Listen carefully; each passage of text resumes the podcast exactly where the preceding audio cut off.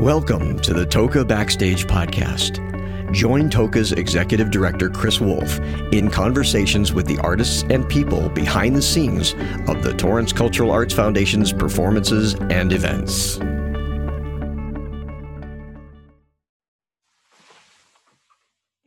Backstage, it's my honor to have uh, Maestro Carlo Ponti from the Los Angeles Virtuosi. Um, they have a it's a special organization that has a special live stream coming up on October 3rd, and it was I felt it was my duty to let everyone uh, for Toca know about it. Uh, welcome and thank you so much for taking the time, sir. Thank you. Uh, glad to be here. Um, so, if you could, I mean, you have a for those that don't know you, you have an, an uh, a very impressive resume. Everything from the Russian National Orchestra to the San Bernardino Symphony, and just, I mean, all over the world. Can you tell me a little bit how you got started in in becoming uh, sort of the uh, musical mastermind that you are today? I started uh, my family. Uh, both my parents are non-musicians, but they were very much involved in classical music, in supporting classical music uh, all their life. And I grew up listening to recordings of the great conductors, of the great instrumentalists. So it was always in my life. And from very, very early on, I, I felt that I had a, a vocation, and need to pursue uh, that field. And I started playing piano around the age of eight, which is actually relatively late, uh, believe it or not. But uh, and then and then my father, who was a film producer, um, always admonished me to follow uh, to follow my musical inclinations, and and and he, you know, he wasn't really he appreciated music, but he wasn't really very musical gift musically gifted as far as being able to play an instrument or to do it professionally. But but he always admonished me ah you shouldn't you know you should try to be a conductor because it's the most beautiful occupation. And so and so um, i followed his advice finally and at the age of 18 i went to the um, to a summer uh, festival a summer conducting festival called uh, called the conductors institute which was in hartford connecticut and which was uh, headed by a very very famous uh, conductor and conducting teacher called Harold Farberman. Uh, and and and from then on, uh, I really my my my first impact was very positive, and I really enjoyed doing it. So from then on, I I chose this uh, I chose this uh, this path. Well, and and, again, uh, very impressive resume. Um, but I'm I'm I'm curious. You, you I mean, most people in your position um, don't typically take their time out and, and start concentrating on an organization specifically for young people and young uh, young musicians. Can you tell us a little bit about the Los Angeles Virtuosi and, and how that got started? Well, throughout throughout my life, I always felt the need to help young talents, to help education, because I, I think that an artist uh, one of the one of the main one of the main purposes of an artist, one of the main uh, needs that an artist can fulfill, is to give back to the community, to to impart uh, music education, to educate, and to be in a sense a mentor and a teacher as well. So so all throughout my career, I always made time to whenever I conducted or whenever I uh, I uh, traveled to a a different country to, to give a concert, I always took time out to go visit schools, to go, if I could, uh, schedule permitting, work with uh, with the with the youth orchestras or the youth ensembles in the schools. So I felt the the need to create an ensemble to support and to advocate the study of music using basically using the orchestra as an educational resource. So the Los Angeles Virtuosi um, is the first orchestra of its kind in that it uses the net profits from its concerts to support music education in schools and in the community. So currently we're partnering, we're partnering with a number of organizations and uh, of and uh, and schools, mostly public schools uh, in the LA area, and we allocate, as I said, all the net profits towards the development of of the uh, uh, music education programs in these organizations and these schools. So there's two ways that we that we basically support music education, that the orchestra supports music education. The first one is to um, allocate funds from the concerts to to to build programs that are already in the schools. For example, we are sponsoring currently a violin uh, instruction program at the Pacoima Elementary School in Pacoima, and uh, we were able to grow this program from from nothing basically to now having over a hundred uh, um, uh, students participating in it. And one of our musicians is teaching uh, the violin classes. Uh, hence, the students benefit from having instruction from one of the best um, uh, artists in Los Angeles, as opposed to usually when public schools use a music teacher, they're most often, uh, for example, if if a public school uh, teaches violin classes, more often than not, the teacher is not a violinist per se. He he's also a violinist, but also plays other instruments. In our case, they get the advantage of having a dedicated teacher, one of one of the best uh, players in Los Angeles teaching that specific instrument uh, with that specific credential. So that's one way, and the other way is that we integrate uh, with our with our orchestra, which is made of the best players in Los Angeles. Uh, we integrate young soloists with professional uh, players. So that's uh, the second way in which we do it, and that's an example of what we're doing. On October 3rd, we're featuring two talented young soloists that the 2019 Orange County uh, School of Music and Dance Rising Stars Piano Competition, which is one of the one of the organizations that we're partnering with uh, this year, and they will be both featured with the with the professional uh, uh, players of our orchestra.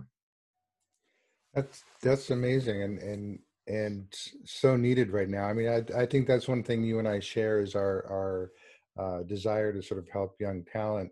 Um, that's part of what uh, the Torrance Cultural Arts Foundation does is we, you know, help nurture young talent and try and get them exposed to being in a professional atmosphere, which is amazing. I mean, you sort of take it one step further and have them play with with these professionals.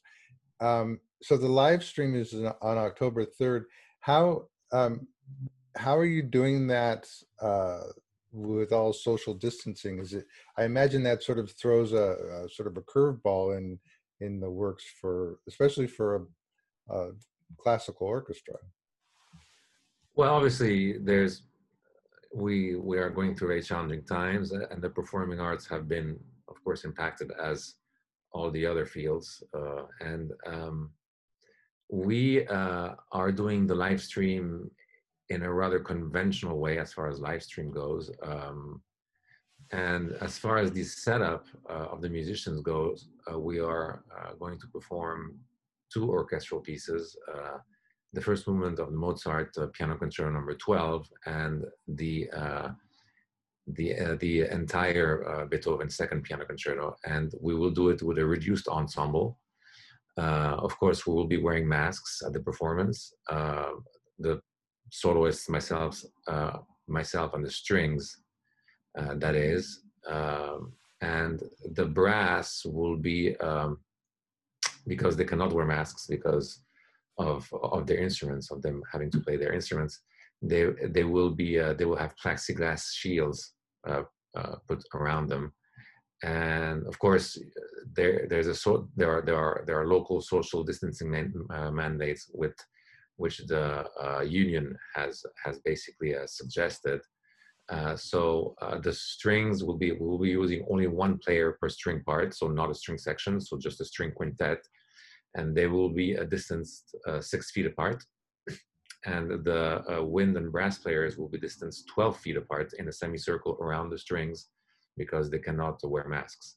So of course a, a reduced ensemble because of the necessities, but uh, it's it's you know it's it's something that I was surprised by by the by at rehearsals by by the richness of the sound even though we are we're, we're playing with a reduced ensemble and and uh, I, I, think it will be a great performance because the the novel layout of the of the orchestra will allow the pieces to shine all the more in a different uh, aural light in a way. And, and I'm curious. Um, I mean, I having done a number of stage shows, I can't imagine what you're going through right now. Just trying with all the uh, trying to coordinate all that. Um, but I'm curious. Do you do you do you think that?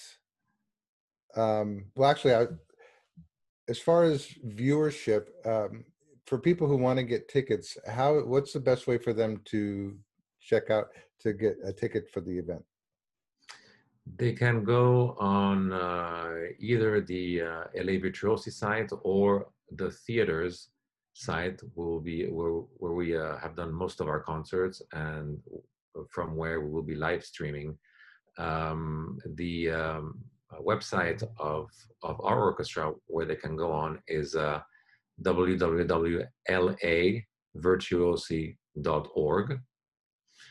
Uh, and the theater's website is um, uh, theatreRaymondKabbaz.com. Uh, so um, I don't know how we can put those things on the screen. But, I, I, we will, we will. Um, but uh, but uh, but maybe we can uh, we can manage that so so our viewers can uh, get both uh, both websites and they can and they can check them out. That's a beautiful space. I've been there a couple times, and it's uh, it's a it's a lovely theater. Um, so, as somebody who has all these great accomplishments, when you talk to young students, um, young people who want to pursue sort of a career in music, what what advice do you typically give them?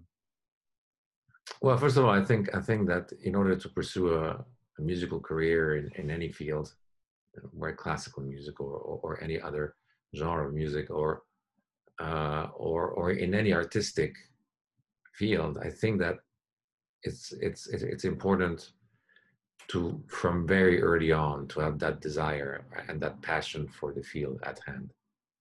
Uh, so that's something that unfortunately I think that one has to be born with, and and and so uh, uh, presupposing that that that the young person has that desire uh, in a sense i would admonish dedication and and perseverance but those are things that that will come automatically if the person has the inherent desire and inherent passion for pursuing that field. And do you think that I've I've always been curious about uh, from from a perspective of of a conductor the uh, sort of the um, history or not the history but the whether or not classical music will survive. Because it, it seems to me as somebody who's I mean my introduction to classical music was watching my father uh, sitting on the on the sofa as a child, you know, listening to music, listening to his records, and you know, waving his hands around. And then, of course, I go to the bowl. I take my kids to the bowl. But do you? Th- is there a concern now that people that people sort of drift away from classical? Is there a way to sort of bring them back into the fold so they can appreciate mm, sort of the the majestic sounds of classical music? Are you talking in general or because of COVID? Uh, just in general.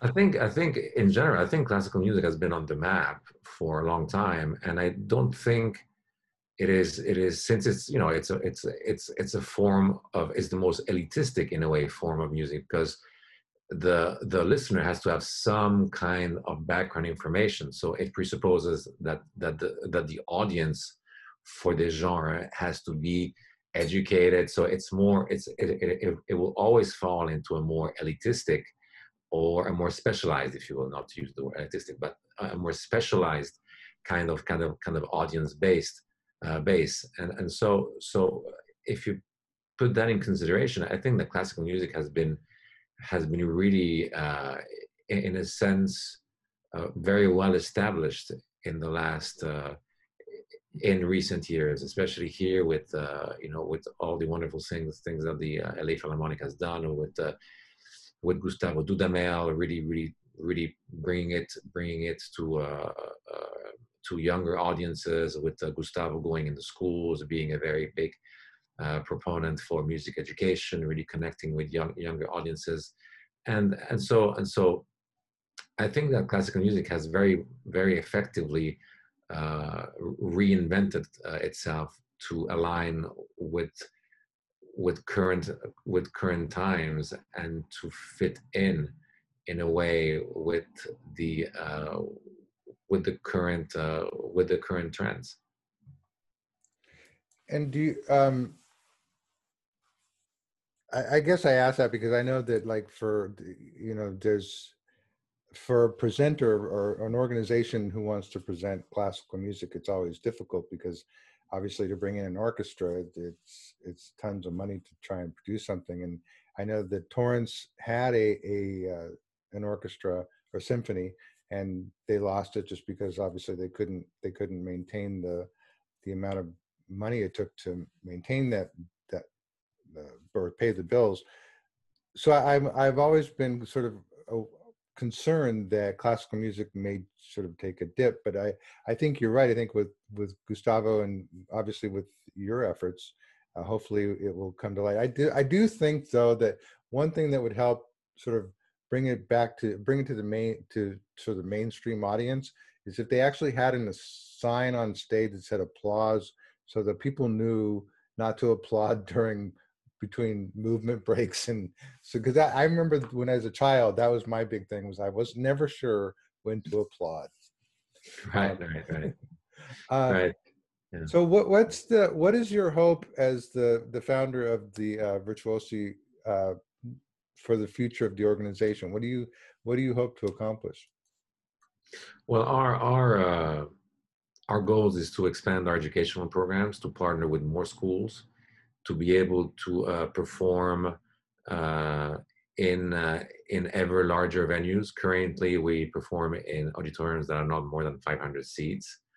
Uh, but of course, to be able to perform in larger venues, to be able to uh, uh, bring in more funds, whom, which we would later allocate to our partner schools, and to expand the bandwidth of our audience, which in a way the current situation has been a silver lining because for an organization uh, like ours to not to be constrained with physical considerations of an audience having to reunite in a certain place at a certain time, but uh, being able to go across across borders internationally with uh, live streams has been a blessing in a way because it's uh, it's allowing us to spread the the message of the important of the importance of education, of the importance of the study of music to show people what can be accomplished when uh, young people dedicate themselves to music. Uh, it's been able to for us to spread that message internationally and to really uh, spread a message of inspiration, strength, and and uh, unity across across platforms, across borders. Uh, all the more significant in these uh, difficult times. That's awesome. Um, well, sir, I, I know you're busy. You've got you're still in, in preparation for your for your co- concert this weekend. I, I thank you so much for your time. Um, thank you so much for all the hard, the great work you're doing.